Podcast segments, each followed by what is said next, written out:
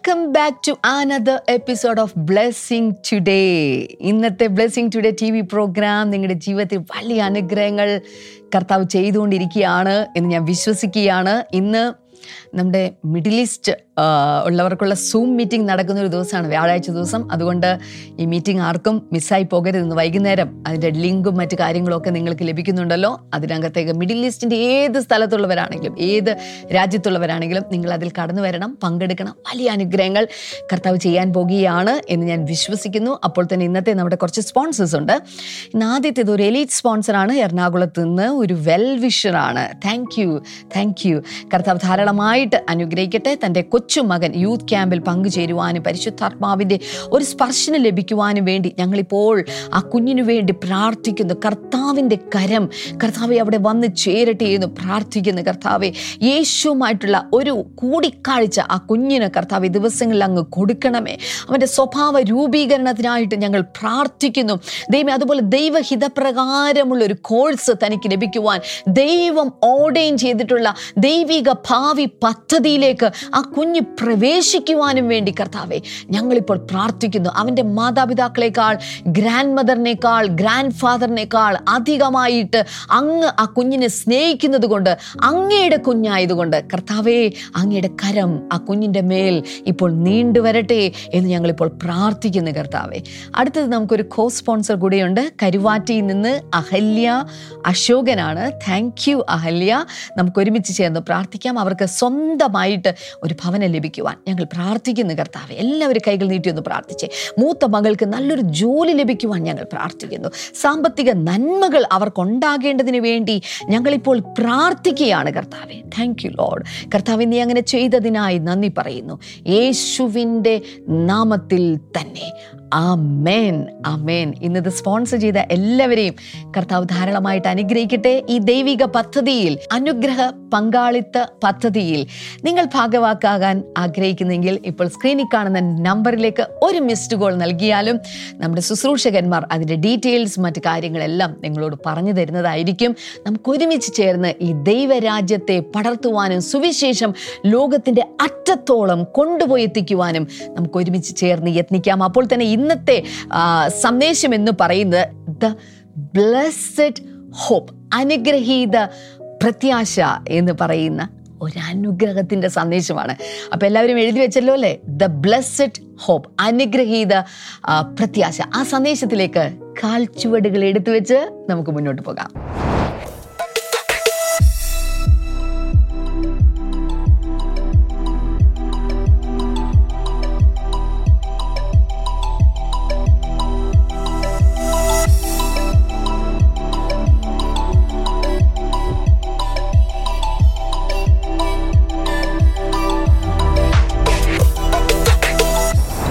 എനിക്ക് ലഭിക്കുന്ന വാട്സപ്പ് പ്രാർത്ഥനാ റിക്വസ്റ്റുകളിൽ കുറേയധികം വിദ്യാർത്ഥികൾ പ്രത്യേകിച്ച് എക്സാം സീസൺ വരുന്ന സമയത്ത് പ്രാർത്ഥിക്കാൻ വേണ്ടി അങ്കിളെ പ്രാർത്ഥിക്കണേ, ബ്രദറെ പ്രാർത്ഥിക്കണേ, പാസ്റ്ററെ പ്രാർത്ഥിക്കണേ എന്ന് പറഞ്ഞുകൊണ്ട് ഒത്തിരി പ്രാർത്ഥനാ വിഷയങ്ങൾ വരാറുണ്ട്. പരീക്ഷ അടുക്കുമ്പോൾ, ഇനി പരീക്ഷ കഴിഞ്ഞാൽ അതിനുശേഷം പറയും പ്രാർത്ഥിക്കണേ നല്ല റിസൾട്ട് കിട്ടാൻ വേണ്ടി, അതുപോലെ വാല്യുവേഷൻ നടക്കുമ്പോൾ ന്യായമായ മാർക്ക് കിട്ടാൻ വേണ്ടി.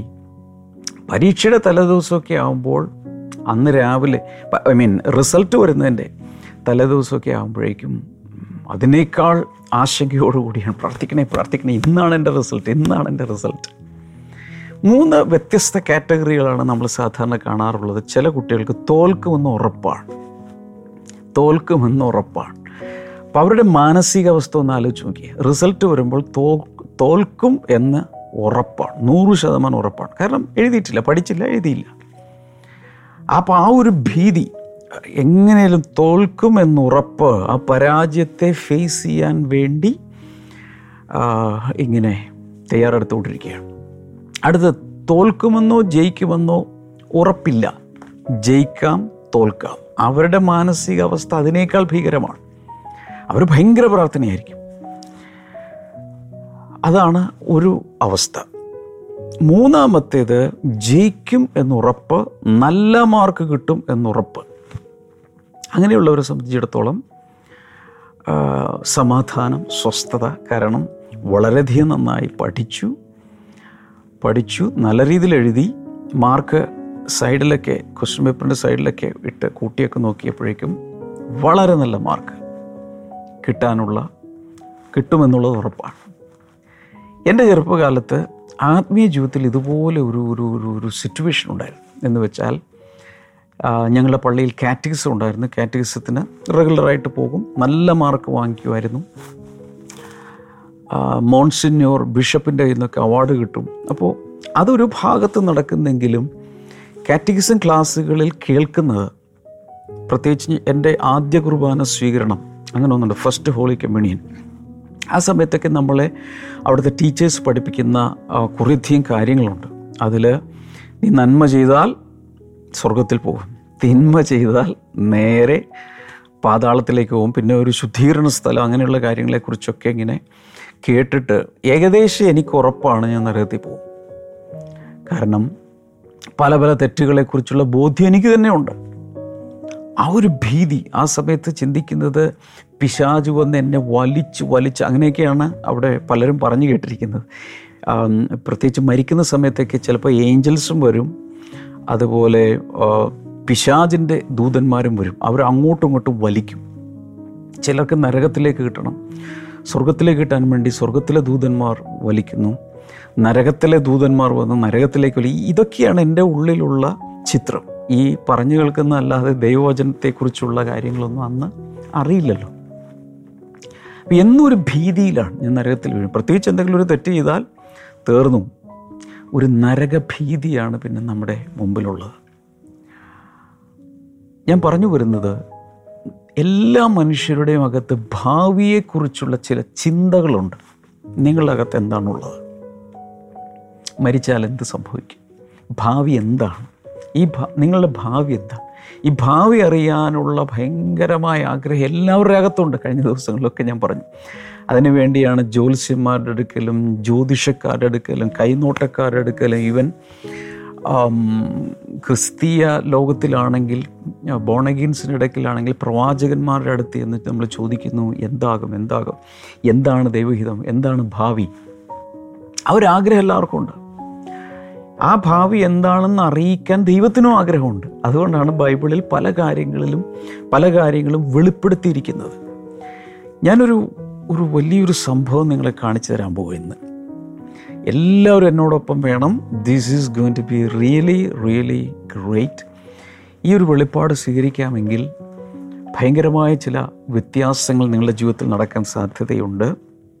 ടൈറ്റസ് ചാപ്റ്റർ 2:11-14, തീത്തോസിൻ്റെ ലേഖനം 2-ാം അധ്യായം 11 മുതൽ 14 വരെയാണ്. അതിൽ for the grace of God has appeared that offers salvation to all people, സകല മനുഷ്യർക്കും രക്ഷാകരമായ ദൈവകൃപ ഉദിച്ചുവല്ലോ. സകല മനുഷ്യർക്കും എന്നതിൻ്റെ അർത്ഥം എന്താണ്? ഈ ഭൂമിയിൽ ജനിച്ചു ജീവിക്കുന്ന എത്ര കോടി മനുഷ്യരുണ്ടോ, എത്ര തലമുറകളുണ്ടോ, ഏത് ഭാഷക്കാരുണ്ടോ, ഏത് ഭൂഖണ്ഡമുണ്ടോ,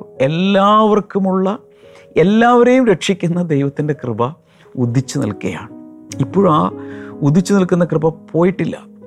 2 കൊരിന്ത്യർ 6-ാം അധ്യായത്തിൽ ആദ്യവാക്യങ്ങൾ 2-ാമത്തെ വചനത്തിലേക്കൊക്കെ വരുമ്പോൾ നമ്മൾ കാണുന്നത്, ഇപ്പോഴാകുന്നു രക്ഷാ ദിവസം, ഇന്ന് today is the day of salvation, ഇതാകുന്നു സുപ്രസാദകാലം.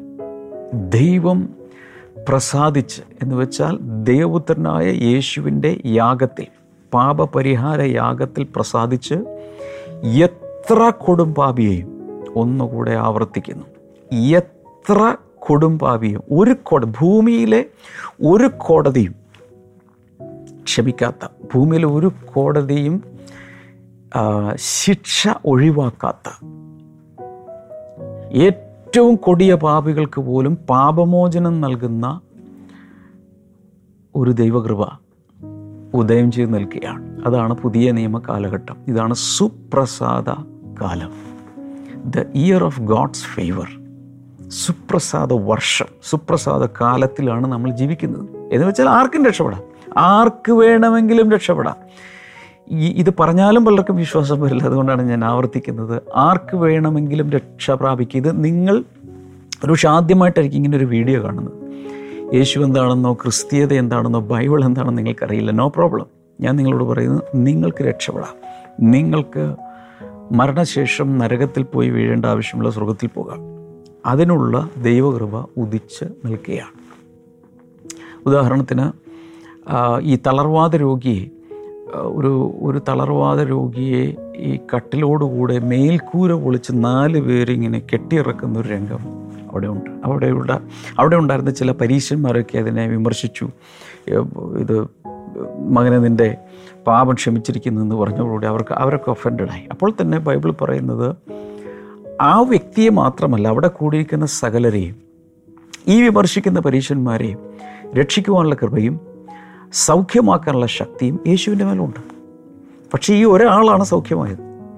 വേറെയും രോഗികൾ അവിടെ കാണും, ചിലർക്ക് സൗഖ്യമായി കാണും. പക്ഷേ ഇതാണ് പ്രത്യേകിച്ച് എടുത്തു പറഞ്ഞിരിക്കുന്നത്.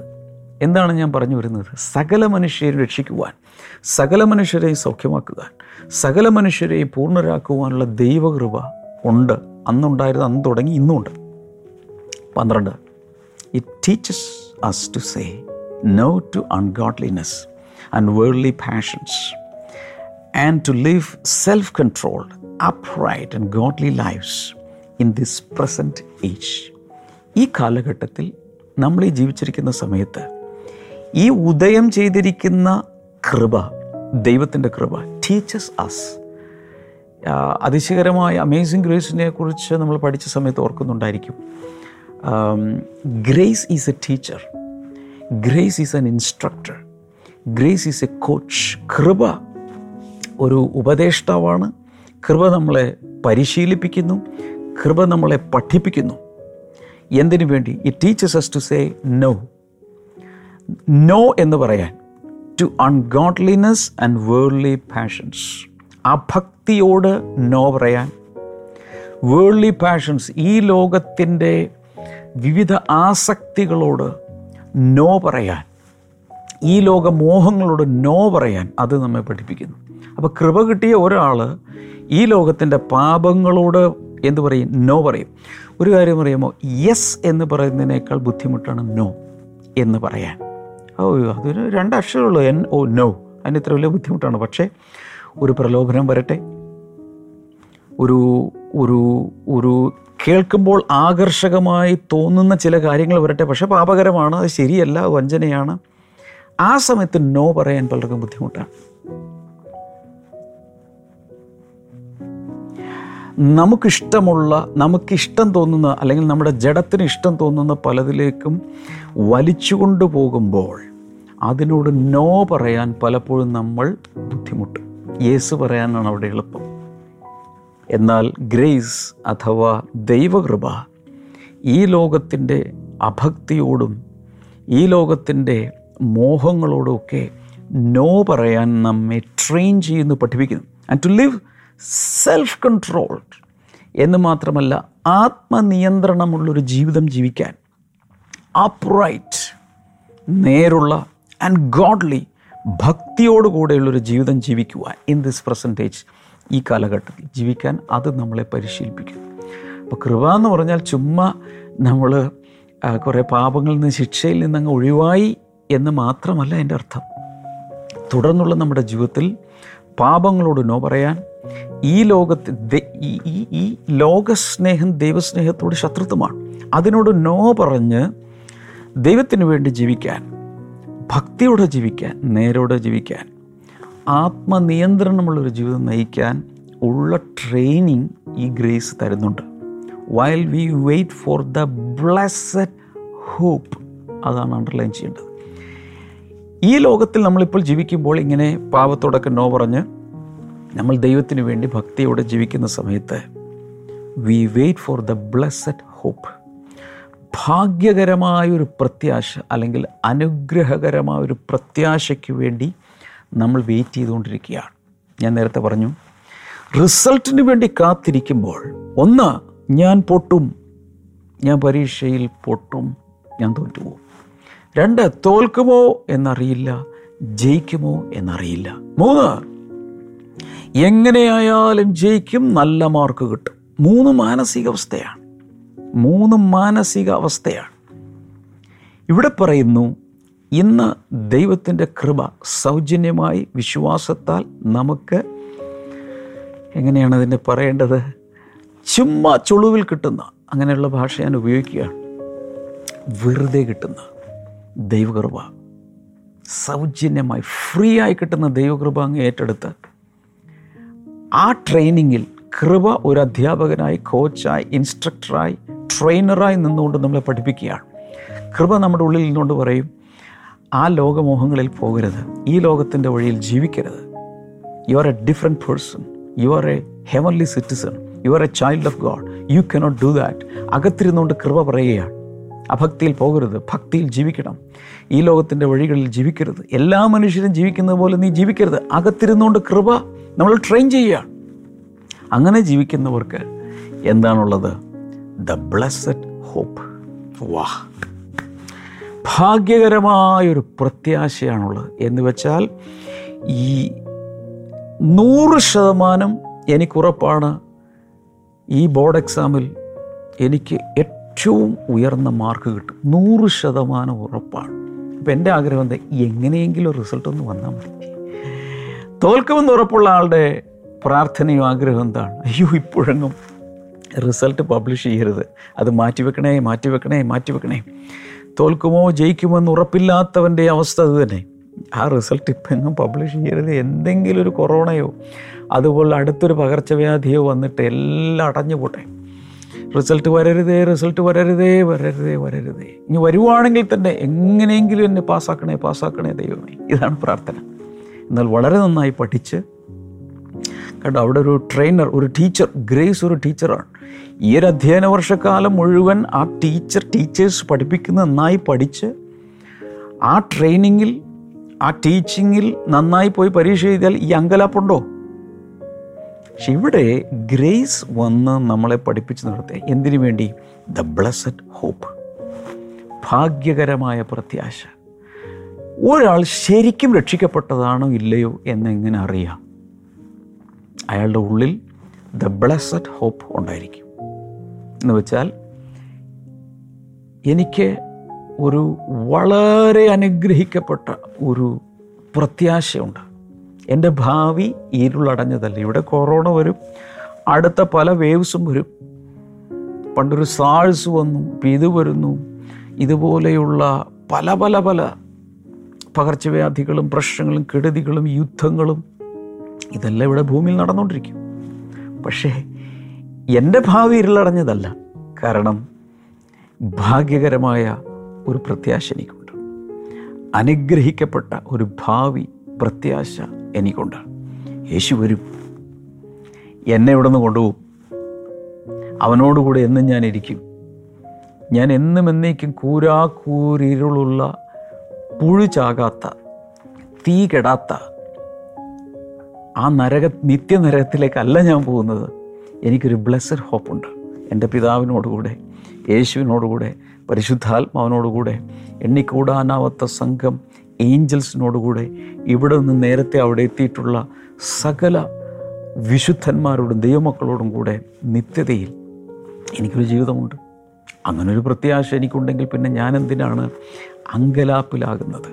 ഞാൻ വീണ്ടും പറയുന്നു, ശരിക്കും രക്ഷിക്കപ്പെട്ട ഒരാൾ, ദൈവവചനം അറിയാവുന്ന ഒരാൾ, എന്ത് ഭാവിയിലേക്ക് ദൈവം നമുക്ക് വേണ്ടി എന്തെല്ലാം അനുഗ്രഹങ്ങൾ കർത്താവ് ഒരുക്കി വെച്ചിട്ടുണ്ടെന്ന് അറിയാവുന്ന ഒരു ദൈവ വൈതൽ,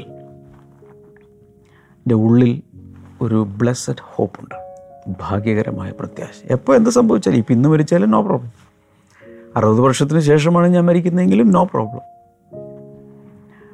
അങ്ങനെ ഒരു പ്രത്യാശ അകത്തുണ്ടായിരിക്കും. എന്നിട്ട് എൻ്റെ എക്സ്പ്ലനേഷൻ കൊടുത്തിട്ടുണ്ട്, what is this blessed hope? The appearing of the glory of a great God and saviour Jesus Christ, നമ്മുടെ മഹാദൈവം രക്ഷകനുമായ യേശു കർത്താവിൻ്റെ തേജസ്സിൻ്റെ പ്രത്യക്ഷതയ്ക്ക് വേണ്ടി നമ്മൾ കാത്തിരിക്കുകയാണ്. ആ ഒരു blessed hope, who gave himself for us to redeem us from all wickedness and to purify for for himself a people that are his very own, eager to do what is good. അപ്പോൾ ഈ കർത്താവ് നമ്മളെ വീണ്ടെടുത്തു, ഇല്ലേ? തന്നെത്താൻ നമുക്ക് വേണ്ടി തന്ന് നമ്മെ വീണ്ടെടുത്തു. തനിക്ക് വേണ്ടി ഒരു ജനത്തെ ശുദ്ധീകരിക്കുന്നു. അങ്ങനെ ഒരു വലിയ ഭാഗ്യകരമായ പ്രത്യാശയ്ക്ക് വേണ്ടിയിട്ടാണ് കർത്താവ് നമ്മെ വിളിച്ചിരിക്കുന്നത്, ചേർത്തിരിക്കുന്നത്.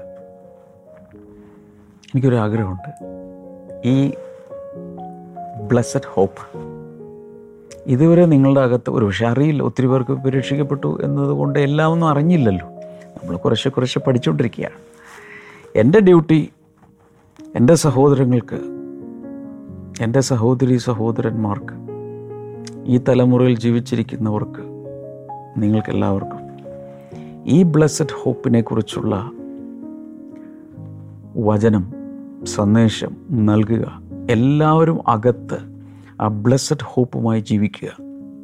എല്ലാവരും ദയവായി ഈ സമയത്ത് ലൈവ് ചാറ്റിൽ ദ ബ്ലെസ്സഡ് ഹോപ്പ്, ഭാഗ്യകരമായ പ്രത്യാശ, അങ്ങനെയാണ് ട്രാൻസ്ലേഷനിൽ കാണുന്നത്, അനുഗ്രഹകരമായ പ്രത്യാശ എന്ന് എഴുതുന്നതാണ് കുറച്ചുകൂടി ആപ്റ്റ്.